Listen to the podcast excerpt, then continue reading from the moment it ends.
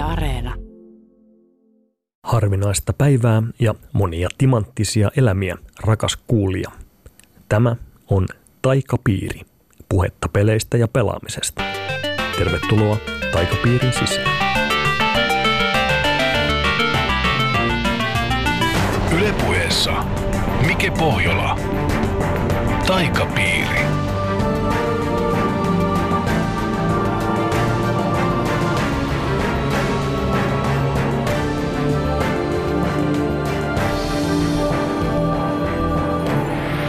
Tänään taikapiiriin astuu pelisuunnittelija Karoliina Korppoa. Hän on mukana pelistudio Colossal Orderilla ja hänet tunnetaan parhaiten Cities Skylines kaupunkisuunnittelupelin kehittäjänä. Skylinesia pelataan tietokoneella ja siinä tehtävänä on rakentaa oma kaupunki. Aluksi pelaajalla on pelkästään moottoritien liittymä, tontti ja rahaa. Hänen on vedettävä vesi, sähköt ja tiet sekä kaavoitettava asuntoja, palveluita ja työpaikkoja – hiljalleen kaupunkiin alkaa muuttaa ihmisiä, jotka sitten tarvitsevat myös terveyskeskuksia, kouluja ja palokuntia. Skylinesia on myyty jo neljä miljoonaa kappaletta ja siihen on julkaistu useita lisäosia, kuten hiljattain ilmestynyt Concerts. Cities Skylines-peliä on käytetty myös oikean kaupunkisuunnittelun työkaluna. Tänään puhumme siis pelisuunnittelun ja kaupunkisuunnittelun suhteesta. Ylepuheessa Mike Pohjola. Taikapiiri. Pelisuunnittelija Karoliina Korppo, tervetuloa Taikapiirin vieraaksi. Kiitos. Sä olet pelisuunnittelija Colossal Order-nimisessä pelifirmassa Tampereella. Ja teidän tekemä Cities Skylines on, on iso hitti. Sä oot sen pääsuunnittelija, eikö niin? Näin on. Ja mitä tarkoittaa pelisuunnittelu? Mitä sä teet, kun sä suunnittelet pelin? No tosi monet kysyy tätä ja se on mun mielestä tosi hyvä kysymys, koska eihän niin kuin pelisuunnittelijan nimikkeenä ei kauheasti sano siitä, että mitä tehdään. Että se, mitä mun tavalliseen työpäivään kuuluisi, olisi yleensä se, että mä kirjoitan tekstejä, teen taulukoita ja ydinasiana on se, että mä koitan jotenkin ottaa haltuun sen, että mikä tämä peli on, mitä tässä tehdään, mitä siellä voi olla siellä pelin maailmassa ja sitten kommunikoida tätä muille myös, koska kun meilläkin on – 18 hengen tiimi, niin jos kaikille sanotaan vaan, että tehdään tämmöinen kiva peli, niin meillä on 18 erilaista peliä sitten, niin ää, pelisuunnittelijan yksi vastuu meidän firmassa ainakin on se, että tosiaan selitetään, että tämä, tämä on tällainen peli, me tehdään tällaista, ää, valinnat pitää tehdä tämmöisellä perusteella, tämä on tämän pelin ydin. Että katsotaan, että kaikki ymmärtää sen ja kaikkiin kuuluu myös pelaajat ja mahdolliset julkaisijat, jakelijat, kuka, kuka ikinä on tekemisessä sen pelin kanssa. Voisitko kertoa itse omasta pelihistoriasta jonkun mieleenpainuvan pelikokemuksen? Mä oon pelannut aika monenlaisia pelejä, että tota, mä pelaan ihan, ihan tota pöytäroolipelejä, lautapelejä, videopelejä, kaikenlaista. Lähiaikojen mieleenpainuva kokemus voisi olla se, kun Mä oon pelannut paljon Pokemon Gouta, koska se on ihanaa, pääsee liikkumaan ja sitten siinä samalla varmilla tulee pelattua. Mä tykkään tällaisista peleistä, mitkä huijaa, mutta tekee jotain hyödyllistä. Mutta tota, siihen tuli uudenlainen ominaisuus, että on tällaisia isoja taisteluja, mihin tarvii paljon ihmisiä. Raideja. Joo. Ja sitä ennen se pelaaminen oli sitä, että lähinnä yksinään köpöttelee jossain ja maksimissaan puistossa näkee, että muutkin katsoo kännykkää. Mm-hmm. Mutta sitten kun nämä raidit tuli, niin yllättäen kun meni pelaamaan, niin siellä oli muita ihmisiä ja ne tuli puhumaan ja meidän piti keskustella, että oletteko te jo pelannut tämän vai meneekö mä tuohon toiseen ryhmään sitten tekemään tämän homman. Ja, ja se oli tosi kiinnostavaa, että ihan toisella tuli näkyväksi, moniko pelaa, miten ne pelaa, mikä niitä kiinnostaa. Ja ihan se, että kuinka monenlaisia pelaajia oli, että siellä oli ihan niin kuin kaikenikäisiä, jotkut oli perheitä, joilla oli lapsetkin mukana, sitten tota vanhempia ihmisiä ja sitten niin kuin minä tällainen vähän, vähän vanhempi nuorison edustaja. Niin tota, se oli kauhean hauska nähdä, miten se tuo aivanlaisia ihmisiä yhteen. Niin se oli jotenkin tosi mieleenpainuvaa. Joo, se on, on mä itsekin pelannut sitä aika paljon tota, seitsemänvuotiaan poikani kanssa ja mm. välillä jopa, että hänen kavereiden kanssa lähdetään pokeretkelle johonkin. Ja Joo ja, näin. Ja nyt, nyt se on, tota, mutta se on totta, nyt siinä on, siinä on tullut tämmöinen uusi mm. sosiaalisempi ulottuvuus myös. Joo, ja se, se niin kuin jotenkin luo sellaista yhteisöllisyyttä kyllä heti, että sitten kun näkee, että se vieressä oleva kymmenenvuotias on ihan tosi pettynyt, kun se ei saanut sitä, niin totta kai sille voi sanoa jotain nättiä, vaikka ei tiedä sen nimeä. Että kun ymmärtää sen tunteen kuitenkin, että kun se Pokemon pääsi pakoon ja olisi tosi kovasti halunnut sen, niin kyllä sen, sen itsekin tietää, miltä se tuntuu.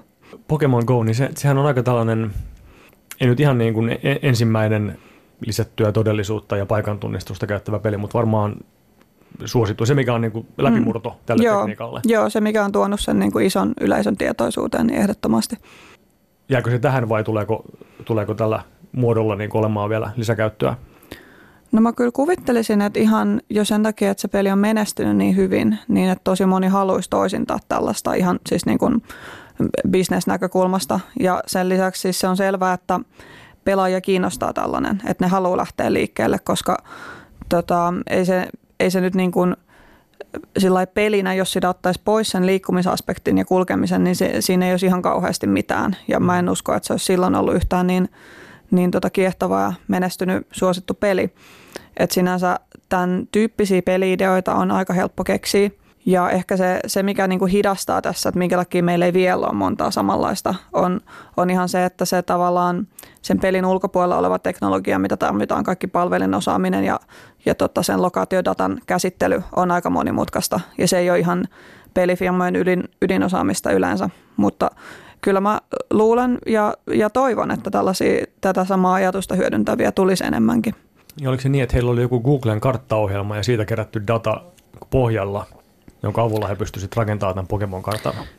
Öö, joo, mun mielestä se käyttää nimenomaan Googlen niin kuin paikannus- ja karttadataa ja sitten tota, sama firma, tämä tota, Niantic oli tehnyt aikaisemmin toisen pelin, mikä on ihan saman, samalla idealla sinänsä, mutta se on selkeästi monimutkaisempi ja sen kautta ne oli kerännyt nämä niin kuin paikat, mihin tulee pokestoppeja. Eli ne oli pyytänyt ihan vaan käyttäjiä, että lähettäkää meille kuvia ja nimiä paikoista, jotka olisi niin kuin kiinnostavia tämmöisiä nähtävyyksiä. Eli se on, se on ihan niin kuin, kukaan ei ole käynyt heidän työntekijä missään niin kuin kuvaamassa näitä kaikkia, vaan se on ollut ihan se, että ihmisiltä kysytään, että mikä, mikä olisi kiinnostava paikka. Ja toki ne on jotenkin suodatettu, että kaikki niin kuin Jonnen pankkuuhuoneet ei sitten päädy sinne, että saadaan, saadaan niin kuin oikeasti nähtävyyksiä. Mutta ne, ne kuvat ja kuvaukset on mun käsittääkseni ihan käyttäjiltä koottu. Ja se on aika mahtava homma, että tällaista saa. Ja mä en ole niin tarkasti seurannut tätä niiden aikaisemman pelin kehitystä, että missä vaiheessa ne on tämän tehnyt, koska siellähän täytyisi olla jo valmis yleisö, jotta ketään kiinnostaisi niin käydä kuvaamassa sitä lähiseudun patsasta ja kirjoittaa sille jotain nimeä.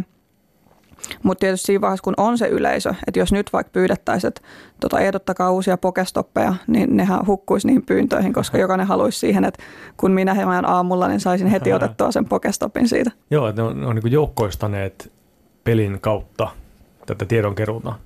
Joo, ja, ja siinä on, mun mielestä siinä on semmoinen jännä niin kuin lisäarvo oikeastaan, että tota, tulee nähtyä niitä semmoisia nähtävyyksiä, mitä muuten ei ole tullut huomattua. Et mäkin löysin esimerkiksi ihan mun kodin läheltä Tampereella, niin katsoin, että siellä on Pokestoppi ja mä menin sieltä jotain Pokemonia hakemaan ja sitten katsoin, että mikä tämä stoppi oikeastaan on. Ja siinä paikalla oli sijainnut matkustajakoti, missä Leenin oli majailut Tampereella käydessään. Ja mä en olisi ikinä huomannut sitä pientä metallilattaa siellä seinässä, jos mä vaan kävelisin siitä ohi. Mutta nyt Pokemon kertoi minulle tämänkin asian. Mä, mä oon huomannut tämän saman Pokestopin Tampereella. Joo, joo.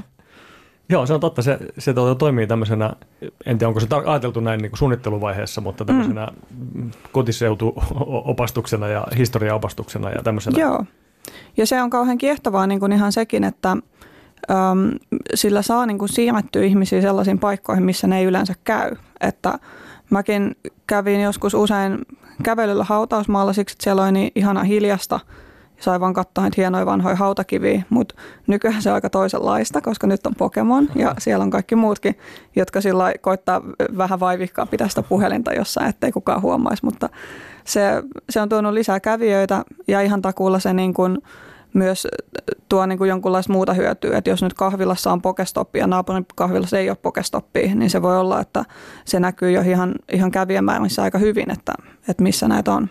Luuletko, että jos se nyt miettisit, että miten se on tapahtunut se mm. Pokemon Go suunnittelu, niin tota, onko tämä, tämä kokemus ollut niin kuin osa sitä, että nyt halutaan tavoitella tämmöistä, että ihmiset menee uusiin paikkoihin ja mm. näkee kotiseutunsa uudella, uudella tavalla? Mä haluaisin toivoa, että se olisi, mutta ehkä tällainen bisnestä tuntevana ihmisenä mä ajattelisin, että siinä on, on varmaan se kaupallinen aspekti, koska Mä en tiedä, onko se Suomessa sama, mutta ainakin Jenkeissä siis jokaisessa Starbucksissa on Pokestoppi.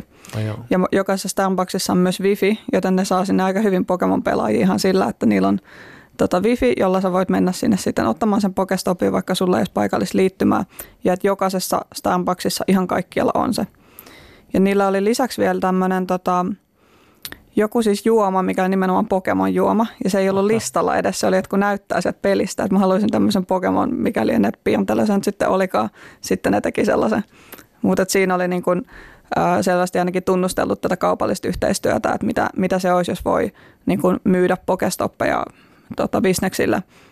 Ja en, en tiedä, miten se on sitten mennyt, että onko ne tulokset ollut sellaisia, mitä on toivottu, mutta se oli ainakin tosi, tosi kiinnostava tapa taas sitä hoitaa.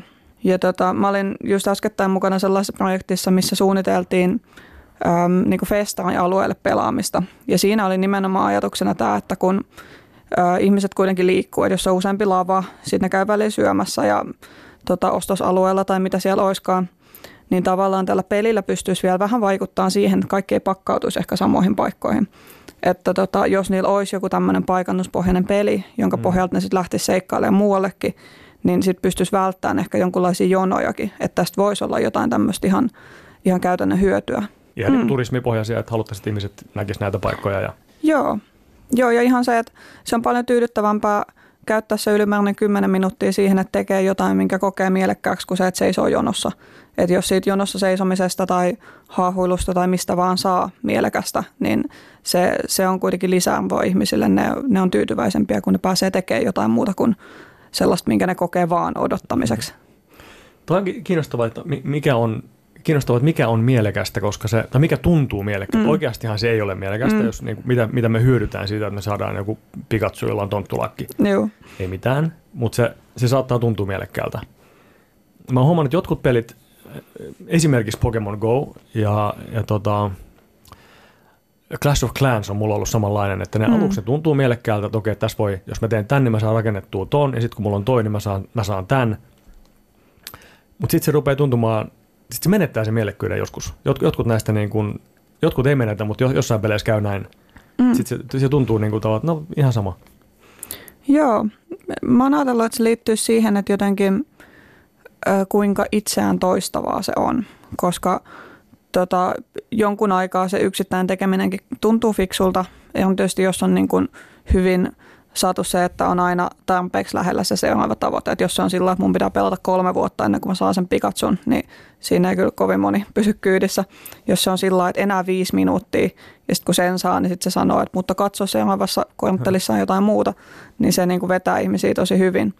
Mutta totta kai jos sitä tekee koko päivän, että kävelee vaan aina sinne, sinne tota seuraavaan taloon ja ottaa sen Pikachun, niin sitten on niin monta Pikachua, että ei niillä ole mitään väliä. Mm. Ja kyllä se niin kuin, jotenkin ihminen kaipaa sitä vaihtelua kuitenkin. Ja, ja sen takia mun mielestä aika monet pelaa, että ne käy töissä tekemässä sitä asiaa, mikä on, on sillä että tämä minun täytyy tehdä, että voin maksaa vuokrani pois. Ja sitten ne tulee kotiin ja ne haluaa tehdä jotain muuta. Ihan mitä vaan muuta. Ja jotain muuta, mistä kokee saavansa jonkunlaisen jotain valmiiksi, jotain, niin kuin, jotain tulee tehtyä.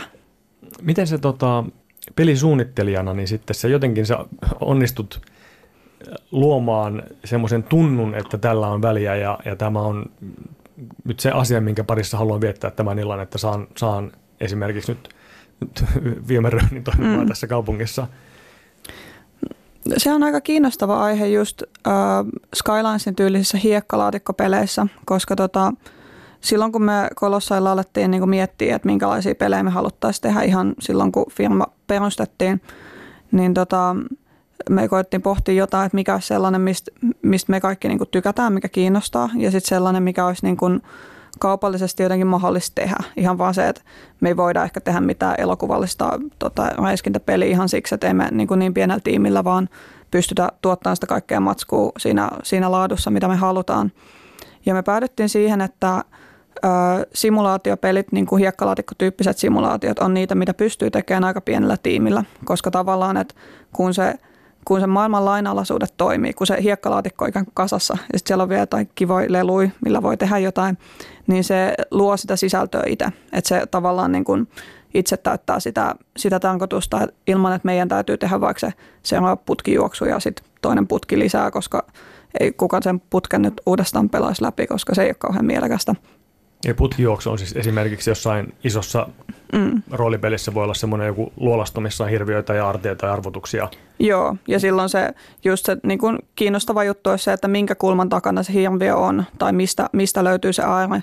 Ja kun sen on yhden kerran pelannut ja tietää jo missä ne on, niin silloin se, se tota, kiehtovuus muuttuu aika toisenlaiseksi. Mm. Voihan sen pelata uudestaan, mutta se yllätyksellisyys katoaa. Siinä missä se se hiekkalaatikkotyyppinen peli, jossa on niin kuin jonkunlainen simulaatio, joku logiikka, miten se maailma toimii, niin siellä pystyy aina uudestaan kokeilemaan, että no mutta entä jos mä teen näin, niin mitä sitten tapahtuu. Ja silloin se yllätyksellisyys on ihan toisella lailla niin kuin löydettävissä sieltä, että sitä ei tarvitse samalla lailla pelisuunnittelijan luoda ja asettaa ikään kuin näitä asioita sinne Eli tavallaan se yllä, pelaaja tuo sen yllätyksellisyyden. Joo, joo ja et, et hiekkalaatikot kuitenkin mukautuu tosi hyvin siihen, että mitä se pelaaja haluaa tehdä. Et siinä, missä jos sulla on se ammuskelupeli, missä on tarkoitus mennä pisteestä A pisteeseen B ja tappaa kaikki siitä väliltä eikä kuolla, niin se on aika selvää, että sulla on se pyssy ja sitten sä lähdet sinne ja meet tekee hommas. Mutta sitten kun sulla on hiekkalaatikko ja sanotaan, että no tässä tämä nyt on, tee kaupunki, niin sitten voi aika lailla aloittaa mistä haluaa ja tehdä ihan sen mallisen kaupungin kuin haluaa. Ja, ja muutenkin niin kun lähdetään enemmän siitä, että minkä tyyppisen asian se pelaaja haluaa tehdä. Että et jos se haluaa tehdä, en mä tiedä, tosi saastuttavan kaupungin, sitten se tekee tällaisen. Jos se haluaa tehdä tosi ekologisen kaupungin, se voi tehdä sellaisen. Jos se haluaa tehdä tosi pienen kaupungin ja koittaa, että mikä on niin pienin yksikkö, mikä toimii, sekin on kiinnostavaa. Tai se, että kuinka isoksi se saa sen kasvatettua. Että tavallaan tässä on heti jo tosi monta erilaista tavoitetta, mitä pelaaja voi itse valita täysin vapaasti sen mukaan, että mikä häntä kiinnostaa. Ja hiekkalaatikolla, en tarkoita siis kirjaimellistä hiekkalaatikkoa, mm-hmm. vaan, vaan tota, nimenomaan tällaista sen tyyppistä peliä, missä voi tehdä, kuten hiekkalaatikolla, niin tietyissä puitteissa tehdä mitä tahansa. Joo. Tämä Cities Skylines, joka on tämä teidän hittipeli, mm. niin se on siis kaupunkirakennussimulaattori. Kyllä, eli pelaajalle annetaan oikeastaan tyhjä pläntti maata ja sanotaan, että tähän saat tehdä sellaisen kaupungin kuin haluat. Ja sitten pelaajalla on erilaisia työkaluja, että rakennetaan tieverkostoa, kaavoitetaan, tehdään palveluja kaupunkilaisille ja, ja sitten se kaupunki on aina elävä. Ja tämä, sinänsä tämä vähän liittyy siihen aikaisempaan kysymykseen, että mistä se mielekkyys löytyy, koska silloin kun me päätettiin, että me halutaan tehdä simulaatiopelejä, niin tota, me ajateltiin, että me aloitetaan jostain vähän pienemmästä kuin kaupunkisimulaatiosta, koska kaupunkisimulaatiot on vaan niitä tosi massiivisia isoja pelejä ja me oltiin vasta aloittamassa tekemässä ekaa peliä. Joten me tehtiin ensin sitten tämmöinen joukkoliikennesimulaattori, Cities in Motion. Siinä on valmiit kaupungit ja pelaajan täytyy suunnitella sitten niin kuin liikenne, joukkoliikenne sinne, että mistä ihmiset haluaa mennä mihinkin, ymmärtää tavallaan sitä liikennevirtoja ja, ja ihmisten toiveita. Ja siihen aikaan tuli sitten uusi SimCity, koska me oltiin katsottu just sillä että mitään kaupunkirakennustyyppisiä ei ole tullut pitkään aikaa. Tähän on hyvä, että me treenataan yhdellä pelillä, sitten me tehdään se meidän kaupunkisimulaattori ja sen pitäisi onnistua tosi hyvin, koska kukaan muu ei ole tehnyt modernia kaupunkirakennuspeliä. Ja sitten tosiaan kävikin ilmi, että ähm, vanha kaupunkirakennuspelien kuningassarja onkin nousemassa kuolleista. Ja siellä tuli ilmoitus, että tämmöinen on tulossa uusi. Ja me mietittiin, että no, ehkä me ei sitten tehdä sitä kaupunkisimulaatiota. Mutta jostain syystä nämä SimCityn tekijät oli päätynyt siihen, että ne teki aika, aika toisenlaisen pelin kuin mitä aikaisemmat SimCityt on ollut, mikä aiheutti varmaan sen, että pelaajat oli sitten ehkä vähän pettyneitä, että kun he koki, että he ostaa SimCity-tyyppisen pelin ja he sai vähän toisenlaisen, niin se, se uusin sitä sarjaa ei menestynyt kauhean hyvin. Mutta se, mitä se oikeastaan paljasti, oli se, että tota, se, että se simuloitu kaupunki tuntuu elävältä ja että ne pienet ihmiset, jotka siellä asuu, että ne tuntuu tampeeksi aidoilta, niin se on se, mikä pelaajalle tuo sen semmoisen merkityksellisyyden, että mä haluan, haluan tehdä tästä hyvän kaupungin. Mä välitän siitä, että miltä näistä tuntuu näistä pienistä ukkeleista täällä. Että on se sitten se, että haluaa tehdä maailman kauheamman kaupungin tai maailman ihanimman kaupungin, mutta silti, että niillä, niillä piti olla sellaista niin kuin sisäistä elämää, että se oli mielekäs valinta. Koska uusimmassa SimCityssä – oli tehty semmoinen sinänsä kauhean elegantti ja kaunis ratkaisu tässä, että kaikki kulkee teitä pitkin. Eli jos mä teen ö, sähkön tuotantolaitoksen, se tuottaa viikossa yhden sähkön, sitten sieltä tulee yksi sähkö, mikä etenee semmoisena keltaisena pallona pitkin teitä ensimmäiseen paikkaan, mikä tarvii yhden sähkön. Ja tähän on kauhean kaunista, koska sitten kun ne ekat paikat on saanut sen sähkössä, ne menee pidemmälle teitä pitkin niin pitkälle kuin se sähkö vaan voi niin kuin mennä ennen kuin se on kaikki kulunut. Eli jos tulee kymmenen sähköä, niin se menee kymmenen taloon. Joo, kyllä. Ja aina siihen ensimmäiseen vapaaseen, että, että täytetään niin kuin tampeet ja vesi toimii samalla lailla. Mutta tota, se ongelma tuli siinä, että ihmiset toimii myös samalla lailla. Eli kun, kun jengi lähtee aamulla töihin, ne tulee sieltä taloista. Talot tuottaa siis yhden, yhden tai viisi ihmistä aina teille. Sitten ne menee ne ihmiset ensimmäiseen vapaaseen työpaikkaan. Ne on siellä sen X tuntia, mitä niiden työpäivä siinä pelissä kestää. Sitten ne työpaikat tuottaa yhden ö, kotiin palavan ukkelin, joka menee ensimmäiseen vapaaseen taloon. Ja, ja sitten kun pelaajat huomasivat sen, että hetkinen, että eihän näillä olisi kotia, eikä niillä ole työpaikkaa, ne vaan menee ihan mihin vaan sattuu täällä olen tilaa, niin sitten se niinku rikkoo kokonaan se illuusio, että, että eihän nämä ole mitään niinku ihmisiä, mitkä mm. täällä asuu.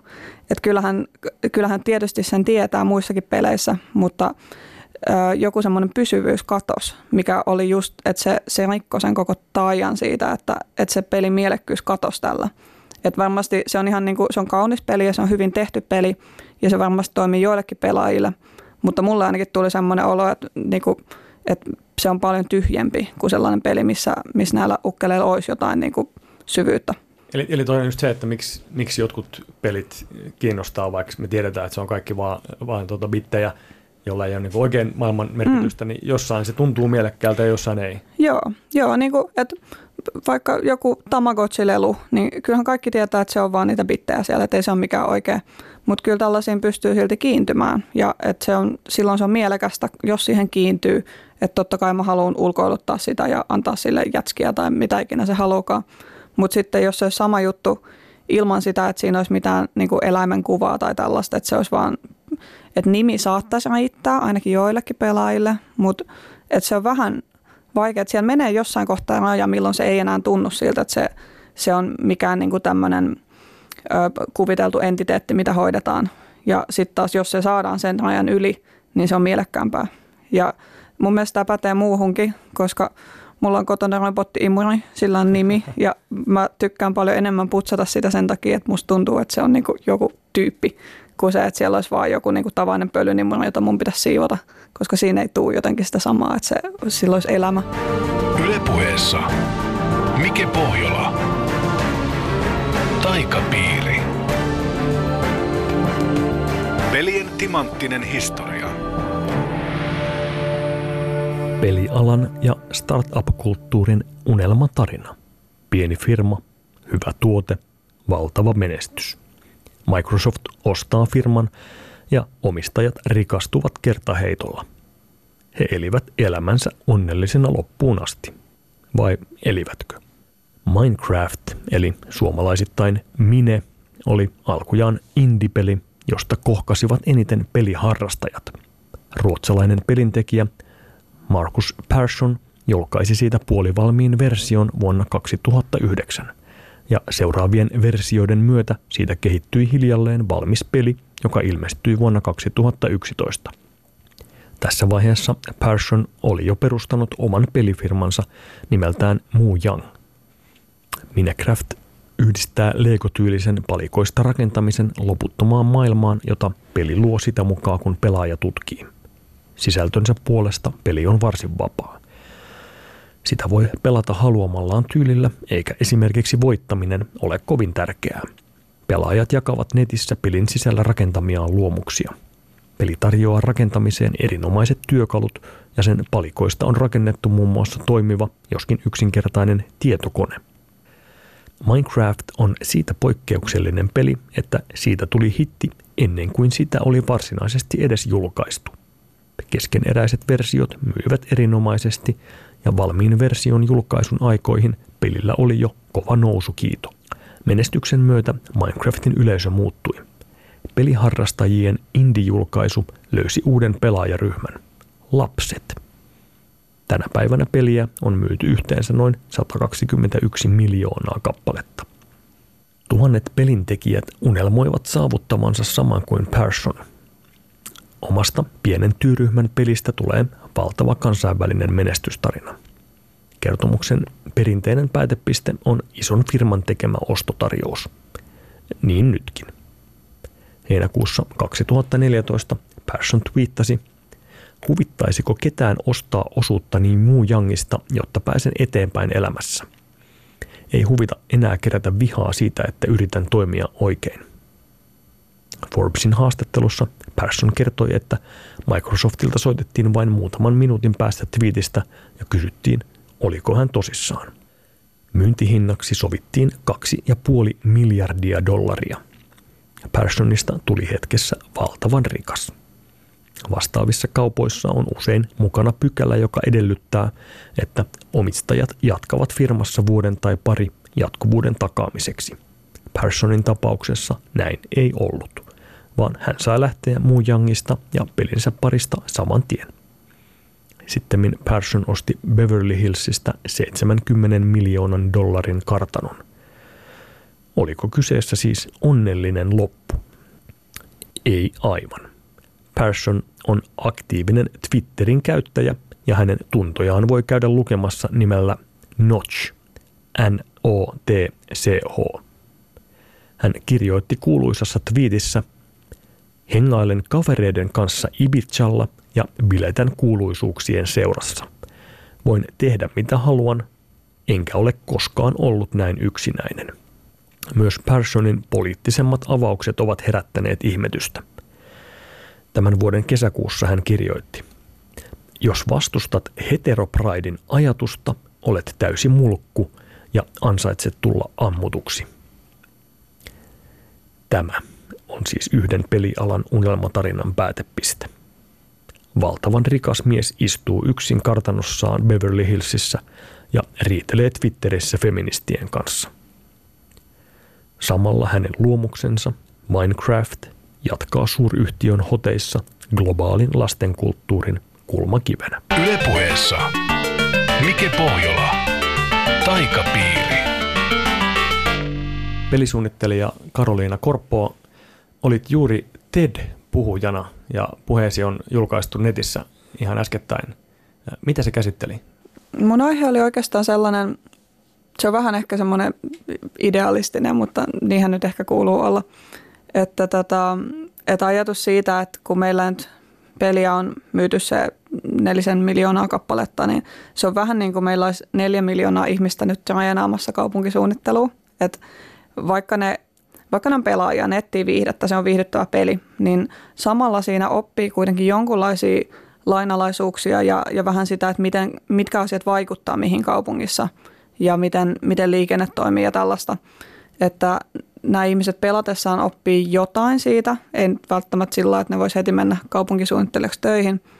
Ja että ehkä samaan aikaan niistä tulee niin kuin, aktiivisempia osallistujia tai niin kuin osallisia kaupungissa, koska helposti ihminen ajattelee, että hän, hän tulee kaupunkiin, hän, hän niin kuin on siellä kaupungissa, vaikka lopulta kyse on enemmän siitä, että kaupungit syntyy sinne, missä ihmiset haluaa olla, missä ihmiset kohtaa, missä, missä on liikennettä.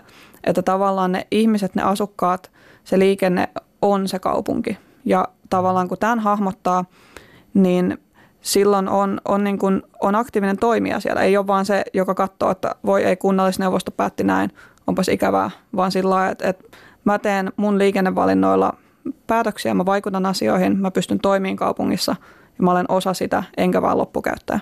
Eli se tota, tämä kaupunkipeli, kaupunkipelin suunnittelu ja kaupunkisuunnittelupelin pelaaminen on, on niin kuin lähellä kaupunkisuunnittelua jotenkin ajatuksellisesti – on siinä, siinä on jonkunlainen yhteys. Et se, se, mitä mä niin kuin tiedän, on se, että todella monet, ellei kaikki nykyiset kaupunkisuunnittelijat, niin on pelannut SimCityä. Ja se voi tietysti olla, että ihminen, joka päätyy sinne alalle, on vaan ollut aiemminkin niin kuin kiinnostunut tämmöisestä ja sen takia he valitsevat tämmöisiä pelejä, mitkä käsittelee kaupunkeja. Mutta kyllä mä tykkäisin ajatella, että se, se myöskin opettaa jotain siitä, että, että jos olisi vaikka niin, että ei ole yhtään kiinnostunut autoista ikinä, niin eihän nyt silloin pelakkaa sellaisia pelejä, niin sitten se on epätodennäköistä, että päätyisi formulakuskiksi, jos ei ole pelannut autopelejä ehkä, että joku tämmöinen yhteys. Kerro, että toimiiko se City Skylinesin kaupunki niin kuin samalla logiikalla kuin oikea kaupunki, vai onko siinä jotain tämmöisiä pelattavuuden myötä tai pelattavuuden parantamiseksi tehtyjä muutoksia? Skylines ei ole ihan, se skaala ei ole täysin oikein ensinnäkään, että tavallaan talojen koko suhde ihmisiin ja autoihin ei ole, ei ole niin kuin sama kuin tosimaailmassa, mikä tekee pikkusen, niin kuin, että etäisyydet on toisenlaisia ja näin. Um, ja se on lähinnä valittu näin sen takia, että saadaan niin kuin mielekäs määrä rakennuksia ihmisiä sinne liikkumaan. Mutta tota, kaikkein niin kuin realistisen osa, osa sitä peliä on ehdottomasti liikenne. Et jos, jos osaa liikennesuunnittelua, niin on todennäköisesti parempi pelaamaan sitä peliä, koska ymmärtää tavallaan, miten liikenne toimii. Ja mä ainakin toivon, että se menee myös vähän toiseen suuntaan, että jos oppii, oppii sieltä pelistä, miten se liikenne toimii, niin silloin pystyisi niin kuin oikeata liikennesuunnitteluakin vähän paremmin ymmärtämään. Että ei se, se ei ole opetuspeli missään nimessä, eikä, eikä sillä niin kuin yksi yhteen ole sijoittavissa asiat, mutta liikenteen kanssa se on, se on aika realistinen. Että jos joku toimii siellä pelissä, niin pystyy hyvin varmasti sanomaan, että jos se tehtäisiin oikeasti, niin sekin toimisi. Mutta toihan, että miten kaupunki toimii ja sitten laajemmin, että miten, miten niin kuin yhteiskunta toimii, niin nehän on äärimmäisen poliittisia ja ideologisia kysymyksiä, mistä väännetään koko ajan peistä, että, mm. että meneekö näin ja näin, vai näin. Pitäisikö rakentaa Helsingin alitse tunnelia, olisiko se niin kuin satsaus yksityisautoiluun vai, vai tota, olisiko se yksityisautoilun siirtämistä pois ihmisten silmistä. Tavallaan sä silloin valitsemalla jonkun tulkinnan, niin teet tämmöisen poliittisen valinnan, eikö niin? Joo, ja, ja mä koen, että niin kun pelin kehittäjänä me, meillä on iso vastuu siitä, että minkälaisia viestejä me lähetetään. Että kyllä pelit on viihdettä pääosin, on opetuspelejä totta kai ja näin, mutta vaikka se on viihdettä, niin kyllä se opettaa sitten pelaajille jotain tästä maailmasta, että siitä, siitä jää niin muistijälkiä. Että jos mietittäisiin, että vaikka jos SimCityssä kaikki ekoenergia olisi ollut tosi alitehosta, niin tekisikö nykyiset kaupunkisuunnittajat sellaisia päätöksiä, mitkä vaikuttaa siihen, että otetaan käyttöön tota, ekologisempia uusiutuvia energialähteitä, kun mun ajatus on se, että siitä jää jonkunlainen niin kuin ajatus, että, että jos sitä on pelannut satoja tuntejakin sitä pelejä, niin pakko sieltä on jotain niin kuin jäädä ihmiseen. Että jos katsoisi sama elokuvankin vaikka kymmeniä satoja kertoja, niin, niin olisi aika outoa, jos siitä jotain ei, niin kuin, jos ei mitenkään vaikuttaisi ihmiseen. Mm. Että kyllä mun mielestä on tärkeää se, että esimerkiksi mitä, mitä meillä tehdään on se, että ähm, aurinkoenergia, tuulivoima, tällaiset, niin ne ei ole täysin oikean maailman suhteessa, vaan, vaan ne on tehty, rakennettu sinne peliin niin, että ne on järkeviä valintoja, koska tota, kyllä ne vähintään oikeassa maailmassakin pääsee sille tasolle, että voidaan niin kuin oikeasti valita, että kumpi näistä nyt olisi mielekkäämpi meille. Et, et tota, pelissä tietysti se ei ole kauhean hauskaa, että olisi, olisi niin kuin sellaisia yleisavaimia, että aina kun valitset tämän voimalaitoksen, niin silloin kaikki menee hyvin. Tai että yksi on paljon tehokkaampi kuin muut ja paljon halvempi. Että niitä vähän joutuu tasaamaan. Mutta samaan aikaan se just koittaa viestiä sitä, että, että nämä on valintoja. Että tämä ei ole mikään niin kuin pakko, että aina täytyisi tehdä se hiilivoimala ekaksi ja sen jälkeen miettiä vasta jotain muuta, vaan saa ihan oikeasti valita. Pelihän sijoittuu tavallaan tulevaisuuteen. Mm. Siinä mielessä, niin mitä voi vähän ennakoidakin ehkä. Joo, se on niin kuin muutaman askeleen tulevaisuuteen on se meidän sellainen ohjenuora, että ei, ei ihan nykypäivää, mutta ei sellaista ihan avaruuskifi-juttuja, vaan, vaan sellaisia niin kuin todennäköisiä innovaatioita ja kehityksen suuntia. Ja tämä on tietysti niin kuin meidän näkökulmasta, että mitä, mitä me osataan kuvitella sellaisiksi, että ne vois toimia lähivuosina. Onko siitä tullut tota kritiikkiä, että olette tietysti kaikki suomalaisia, eikö niin? Mm. Vai, joo että teillä on hyvin ehkä erilainen näkökulma kuin jollain pohjoisamerikkalaisella olisi? Mm, no se on ainakin kiinnostava näkökulma, että meillä on tiimissä ranskalainen ja puolalainen ja saksalainen, mutta että me ollaan tosi siis Eurooppa-keskeisiä tällainen. Niin tota, kyllä se ihan varmasti näkyy, näkyy siinä, minkälainen peli me ollaan tehty. Mutta tota, kauheasti ei ole kyllä tullut palautetta siitä, että sen ehkä ainoa, ainoa, mikä mulle jäi on tietysti mieleen, oli se, että joku valitti siitä, että autoilla on valot päällä päivisinkin. Ja me oltiin sillä että mitä, totta kai, että sehän on pakollista, että se valot päällä kuuluu ajaa. Ja sitten en muista, oliko se, se oli jostain muualta Euroopasta, olisiko ollut italialainen, joka selitti, että ei heillä vaan ole pakko, että, että vaan jos on pimeätä, niin täytyy laittaa valot päälle. Ja sitten opin tämänkin, että ilmeisesti jossain päin maailmaa saa ajaa ilman, että autossa on valot päällä. Mutta ne on selvästi tällaisia aika pieniä asioita, koska kyllä, kyllä meillä on niin äänekäs ja keskusteleva pelaajayhteisö, että jos siellä olisi joku iso juttu oudosti, niin kyllä ne sanois. Tulee tota, mieleen tavalla, että jos se olisi vaikka sijoittus Ranskaan, niin sit siinä voisi olla jotain santarmeja poliisien lisäksi. Ja jos se sijoittuisi Neuvostoliittoon, niin se olisi hyvin erilainen se mm. koko, koko meininki. Joo, ja tavallaan se, että kun se on, on niin kuin hyvin kevyt pelinä, että et siellä ei ole niin kauheasti asioita, mitkä on ihan pakko tehdä. Ja ne on lähinnä tyyliin, että on joku terveydenhuolto, on vettä ja sähköä, ja nämä on aika yleismaailmallisia, niin se on sinänsä helppo sitten jokaisen ää, ikään kuin kuvitella niitä omia juttuja sinne, sinne pelin sisään. Että ehdottomasti se, mitä, mitä mä näen pelaajien eniten niin kuin mistä ne puhuu, on se, että he haluavat tehdä niin omia kotikaupunkeja. Ja sitten toiveet on just sillä, että minä asun Minskissä ja meillä on trollibusseja, niin miksi ei ole teillä johdinautoja tässä pelissä, että hän ei voi tehdä sitä tota, Minskiä oikean näköiseksi, koska sieltä puuttuu jotain. Niin sillä mä luulisin, että tosi paljon tehdään myös sitä, että, että kuvitellaan tosiaan niitä oman, oman tota, kotipaikan asioita sinne peliin sisään. Eli onko toi niin kuin iso, yksi niin kuin iso tämmöinen tapa, miten sitä pelataan, on just toi jäljitellään jotain olemassa olevaa? Joo, ehdottomasti. Ja se näkee, että meillä on systeemit, että pelaajat, että vaikka tämä on yksin peli, kukaan ei tule sinne sotkeen sun kaupunkiin. Tämä oli tärkeä asia tätä peliä kehittäessä, että se on sinun kaupunki, sä saat tehdä just mitä haluat ja kukaan ei tule sinne soheltaan mutta pelaajat pystyy jakamaan näitä tallennettuja kaupunkeja. Ja siellä, siellä näkyy tosi paljon, että on tehty olemassa olevia kaupunkeja. Että löytyy Hämeenlinna, Tampere, Helsinki on varmaan aika montakin mm. jopa. Ja mitä, mitä isompi kaupunki, niin sitä ehkä useampi aina niin kuin teos löytyy. Ja nämä on tietysti, että ne ihmiset käsin rakentaa nämä kaupungit sellaisiksi kuin he kuvittelevat, että ne olisi. Ja se on oikeastaan kauhean kiinnostavaakin, koska sitten – muut pelaajat voi ladata näitä ja sitten voi tehdä omia muutoksiaan niihin, jos haluaa. Että jos on sitä mieltä, että se naapurissa menevä moottoritie on ihan pyllystä ja sen pitäisi mennä jossain muualla, niin sittenhän sillä ajatuksella voi vähintään leikitellä sillä että lataa sitten sen oman kaupungin ja sijoittaa sen moottoritie ja katsoa, mitä tapahtuu. Ai niin, periaatteessa voisi tehdä niin kuin, että jos rakentaa Helsingin, sitten voisi tehdä tämmöisen liikennesuunnittelullisen kokeilun, että okei, että mitä jos Hämeentie olisikin nyt jalkakäytävä. Mm. Joo, ihan ehdottomasti. Ja siinä on niin kuin työkalut siihen on tosi helppoja. Ja se että taas, että jos, jos mä nyt saan idean siitä, että, että vitsit, mitä olisi hyvä, jos olisikin tällainen Helsingissä, niin mähän menisin sinne, lataisin jonkun muun tekemään Helsingin. Sitten mä kokeilisin ne mun jutut ja katsoisin, että tulipa kiva. Ehkä tallentaisin ja jakaisin sitten oman version.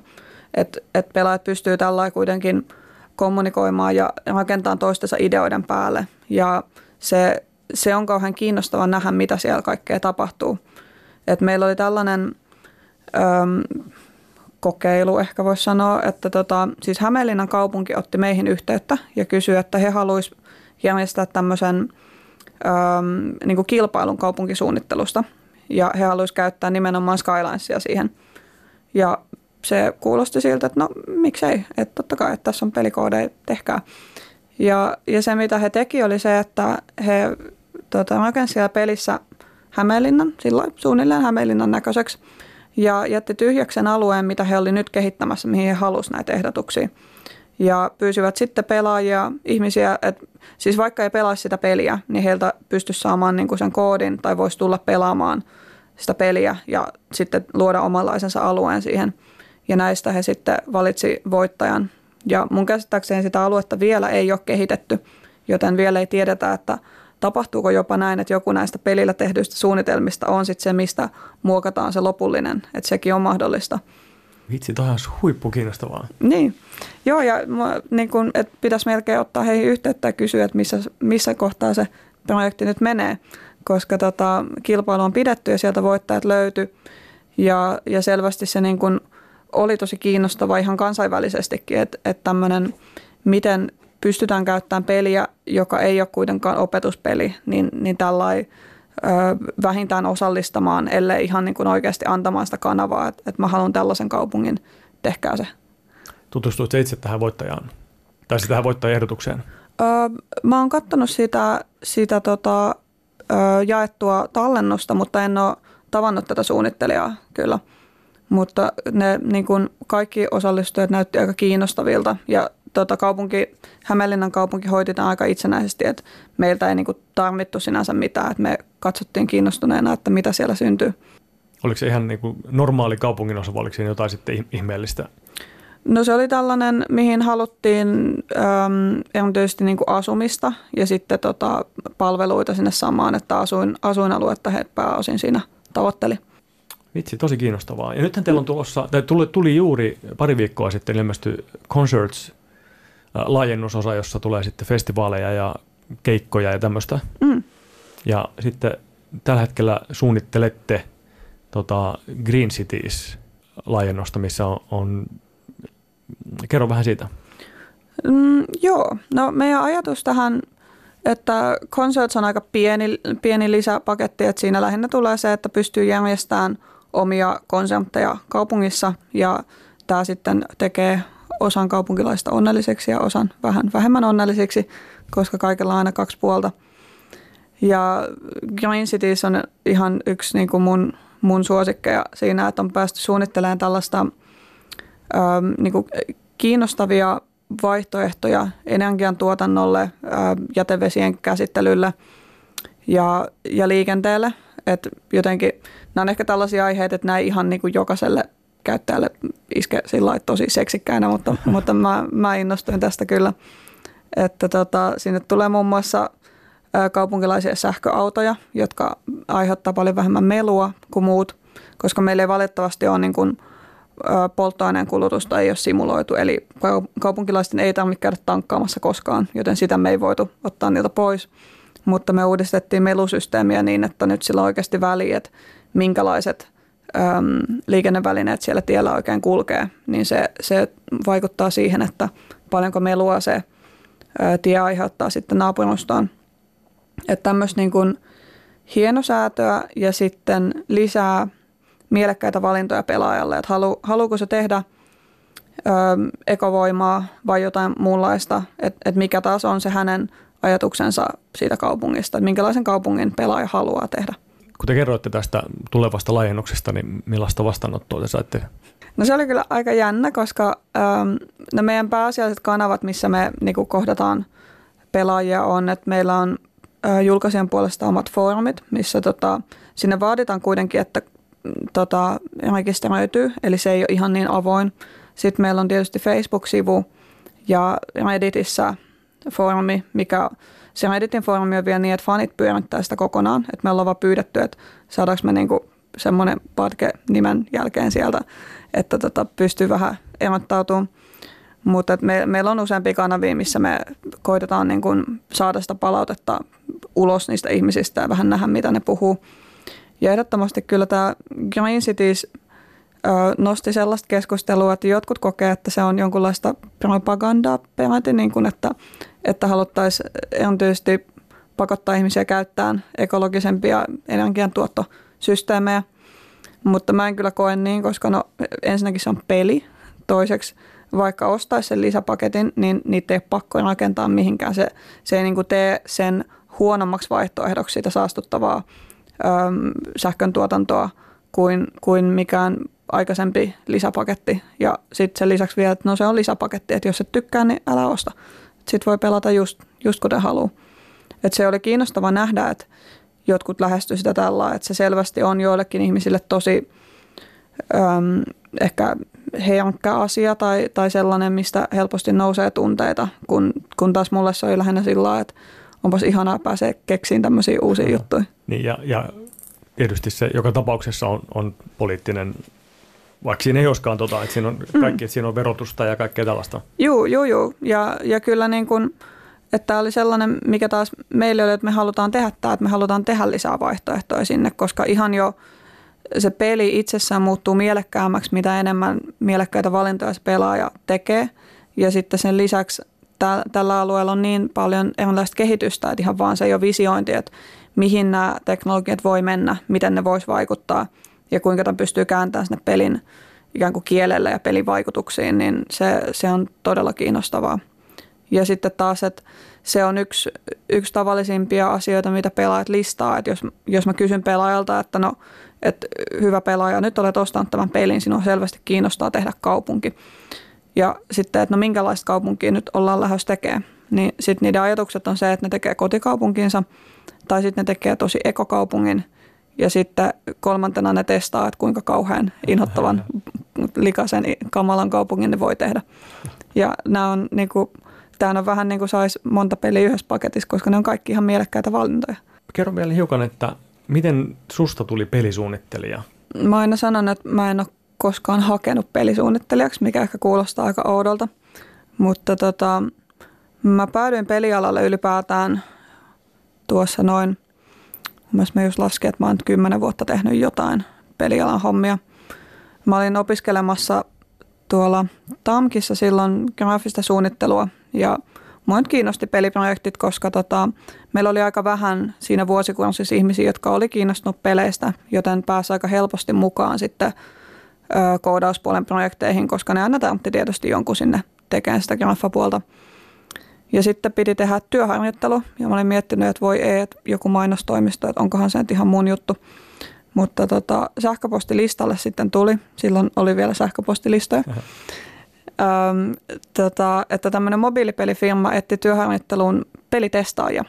Ja sitten mä mietin vähän aikaa, että niin, että mähän pääsen siis pelaamaan kaikki päivät, niin kuin koko päivän.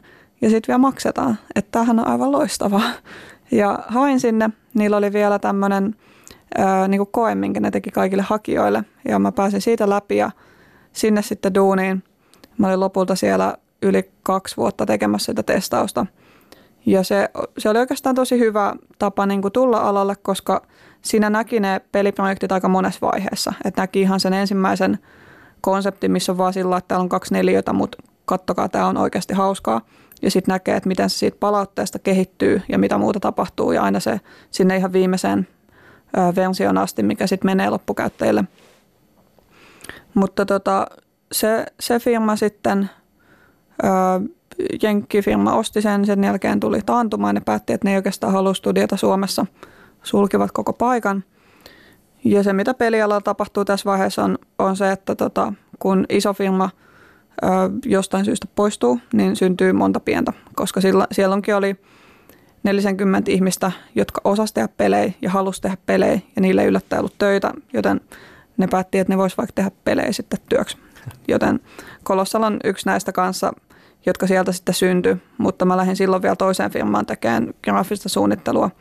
Tein sitä vissiin kaksi vuotta, mutta silloin meillä oli niin pieni firma, että meitä oli neljä ihmistä ja tota, meidän pelisuunnittelija silloin oli toimitusjohtaja ja – yllättäen, jos niin kuin laskee paljonko duunia on toimitusjohtajalla ja paljonko duunia on pelisuunnittelijalla, niin yksi ihminen ei oikein ehdi tekemään näitä kaikkia yleensä. Joskus ehkä ehtii.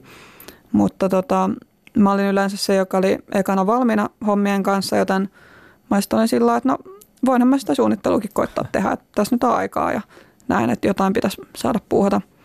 Ja se sopi mulle aika hyvin, että mulla on, mulla on jotenkin tota, tai mua kiehtoo kokonaisuudet. Mä, mä haluan saada asioista sellaisia, että kaikki osat sopii yhteen ja että se niin kun kokonaisuus toimii versus se, että joku yksi pikku osa on hiottu ihan, ihan huippuunsa ja sitten muut on vähän sillä mikä minnekin suuntaan. Ja sitten kun mä tätä olin vähän aikaa tehnyt, niin Kolossalilla oli tilanne, että tota, heidän pelisuunnittelijansa oli päättänyt lähteä muihin töihin ja ne tampti jonkun ja ne kysyi, että josko mä tulisin kokeilemaan. Ja tulin ja olen edelleen siellä. Jätit pois mainitsematta tämän, mitä kautta mä olen sun töihin ensin tutustunut, niin mm. sä oot tehnyt tämmöisiä tota, Aulos ja Invitation to Love-nimiset ihmissuuden roolipelit. Ainakin toinen oli, oli korttipohjainen vieläpä, mm. hyvin, hyvin niin kuin poikkeuksellinen roolipeli. Niin missä vaiheessa nämä tuli mukaan kuvioihin? Öö, no, Auloksen mä oon tehnyt tota, päättötyönä silloin AMKki, eli mä olin silloin töissä niin testaajana kuitenkin samaan aikaan. Ja tota, Invitation to Lovein mä tein just niihin aikoihin, kun mä siirryin Kolossalille töihin. Että ne on ollut tällaisia ihania pöytälaatikkoprojekteja, mitkä on tullut siinä mukana. Että on tietysti mua niin kun, että mä luulen, että siihen vaikuttaa se, että mä nimenomaan tein silloinkin pelialalla töitä, että pöytäroolipeleissä mua kiinnosti just se, ei niinkään niin kuin sääntöjen viilaaminen tai laskeminen tai nopat tai tämmöinen, koska ne pystyy toteuttamaan digipeleissä niin kuin tosi helposti. Että ei, ei tarvitse selata sääntökirjaa sitten tai näin. Mutta se, mitä digipeleissä ei pysty toteuttamaan, on se, että miten ihmiset keskustelee ja, ja keksii asioita ja tavallaan niin kuin syöttää toisille ideoita ja rakentaa sitä. Niin, niin sen takia nämä mun pöytäpelit käsittelee niin kuin sellaista enemmän niin kuin tarinan kerrontaa ja, ja että mitä, mitä kaikkea voi keksiä ja, ja sitä luovuutta, mitä ei pysty saamaan samalla digipeleihin. Että ne on niin kuin e, ehkä puhtaimmillaan sitä, että, että mitä, mitä pystyy pelaamaan, jos ei ole mitään tällaisia matemaattisia rajoituksia. Joo, ymmärrän hyvin. Se on mustakin se niin kuin nimenomaan tuommoisessa ihmisten välillä pelatessa, niin se, se rikkaus, mm. toisin kuin sitten ne, mitä pystyy tietokoneellakin niin kuin mallintamaan. Joo, ja ehkä Invitation to Love erityisesti, että se on siinä niin kuin pelataan saippua oppia ja, ja se on mun mielestä kauhean hauska aihe, koska ihmiset lähtee leikittelemään sillä tosi helposti. Ja silloin kun mä lähdin sitä peliä tekemään, niin mä en oikeastaan edes sisäistänyt sitä, että joku katsoo ihan oikeasti vakavissaan saippua oppimaita, mutta mä sain selville, että näinkin tehdään. Ja lisäsin sinne peliin vaan sellaisen maininnan, että ennen pelaamista täytyy päättää, että mikä se sävy on, koska siitä tuli aika kummallista matskua, kun oli viisi pelaajaa, josta yksi pelaa vakavissaan ja neljä pelaa sillä leikitellen. Se, saatta, se oli välillä kaikille silti tyydyttävää, mutta se, se oli, siitä tuli vähän semmoinen outo vipa, koska kaikki ei tehnyt samaa asiaa. Mutta tota, et mun mielestä se oli niin kuin loistavin sellainen leikittelyn aihe, että heti kun sanookin jo saippua oppima, niin sitten ihmiset keksii, että, että joo joo, mitä kaikkea siellä voi olla, että paha kaksoissisään ja tämmöisiä no, salattu isä, äiti, veli, jotain. Niin, Muistimenetys. Joo, joo, semmoinen, ka- kaikki nämä klassikot, että se on kauhean helppo aihe tai semmoinen alue, että, että ihmisillä on aika samanlainen käsitys ainakin niin kuin länsimaissa siitä, että mitä voi olla saippua oppimassa. Oliko tässä joku tämmöinen, oliko näistä hyötyä sun urallasi sitten niin kuin digitaalisten pelien suunnittelijana? Se on aika vaikea sanoa, että, että miten ne olisi vaikuttanut, mutta kyllä ne tietysti tuo niin kuin, sellaista ymmärrystä siitä, että minkälaisia pelisysteemit on, miten ihmiset pelaa ja ihan sekin, että tätä lopputyötä Aulosta varten, niin mä tutustuin aika paljon sitten peli, ne on tietysti roolipeliteoriaan ja tällainen niin luin akateemisempaa matskua, niin kyllä se nyt vähintään auttaa siinä, että ymmärtää, että miten, miten tota monenlaisia motivaatioita ihmisillä on pelata ja tavallaan silloin pystyy ehkä niin kuin selkeämmin selittämäänkin, että kuka on se kohderyhmä, koska kauhean usein pelisuunnittelijatkin puhuu siitä, että he tekevät sellaisia pelejä, mistä he itse tykkäisivät. Ja se on tietysti ihan sallittu, siinä ei mitään vikaa, näin saa tehdä. Mutta silloinkin täytyy ehkä tajuta, että minkälainen pelaa itse on. Että pystyy sanoa, että kenelle se peli vaikka sopii. Koska eihän nyt, ei kukaan me kauppaan sillä että haluaisin ostaa yhden pelin mm-hmm. ja sitten se saa yhden pelin ja sitten se menee kotiin ja onnellinen.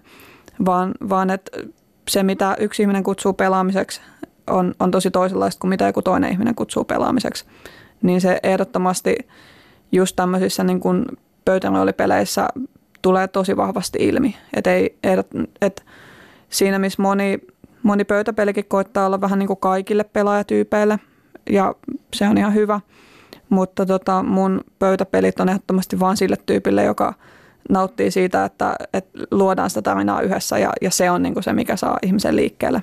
Et mä totesin heti alussa, että ne, jotka tykkää niistä säännöistä ja, ja enemmän siitä tota kilpailuaspektista, niin ne voi mennä sitten pelaamaan niitä muita pelejä, niitä on tosi paljon, että mä teen tämmöisen toisenlaisen. Ylepuheessa Mike Pohjola. Taikapiiri.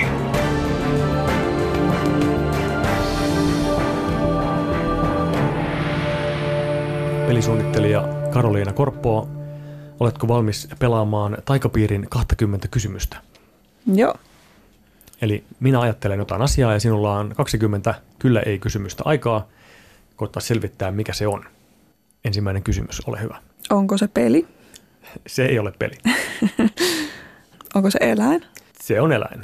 Tässä tulee heti, heti tämmöisiä ulkopelillisiä juttuja, koska mä näen sun ilmeet, mitä kuulijat ei näe. Ö, onko se kuvitteellinen eläin? Ei. Elääkö se Suomessa? Ei. Elääkö se maapallolla? Kyllä. Oikea eläin, joka elää maapallolla. Olet nyt kysynyt viisi kysymystä. Sehän on jo neljäs osa. Elääkö se vedessä? Ei. Mikähän olisi vielä täsmällisempi kysymys? Elääkö se ilmassa? Ei. Eli joko maalla tai maan alla? No elääkö se maan alla? Ei. Voiko se olla lemmikki tai kotieläin? Ei. Eli jokin villi ja maan päällä elävä eläin, joka ei elä Suomessa. Onko se ollut viime päivinä uutisissa? On. Positiivisessa mielessä? No ei ainakaan pelkästään. Mhm. Sanoisin ehkä jopa, että ainakaan Suomessa niin ei. Eli maan päällä ei Suomessa elävä villieläin, joka on ollut uutisissa, mutta ei ainakaan Suomessa positiivisessa mielessä pelkästään. Montako kysymystä mulla vielä on? Yhdeksän jäljellä. Onko se isompi kuin kissa? Se on isompi kuin kissa.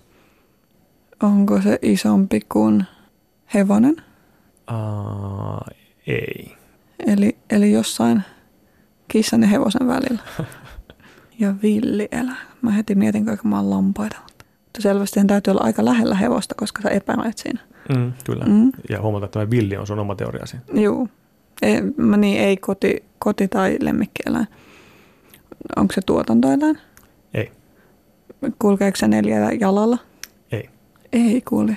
Se on ollut viisi kysymystä jäljellä. Mä huomaan, että on aika vaikea. Ja Se on aika vaikea. No, onko se ihminen? Se on ihminen. Ja se pitää olla vielä täsmällisempi. Kyllä. Ö, Haetaanko tässä niin kuin ihmislajia? Ei, ei mennä nyt kysymyksen piikkiin, mutta sanon, Mm. että tota, haetaan nyt nimenomaista henkilöä. Ahaa, ihan. Joo. Mä hämäännyin selvästi näistä eläimistä. Mm. Mm, kyllä. Näin voi käydä. Uutisissa lähiaikoina. Sitten mä ehdotan, että onko se Donald Trump. Kyllä on. No niin, Kolme kysymystä jää vielä jäljellekin. Mahtavaa. tämähän, tämähän meni tosi hyvin. Mä olin varma, että tota, kysyit hevosesta, että nyt ollaan aivan hakotella. Onneksi olkoon, pääsit, läpäisit taikapiirin 20 kysymystä. Kiitos. Ja kiitos vierailusta pelisuunnittelija Karoliina Korppoa. Kiitoksia. Ylepuheessa Mike Pohjola. Taikapiiri.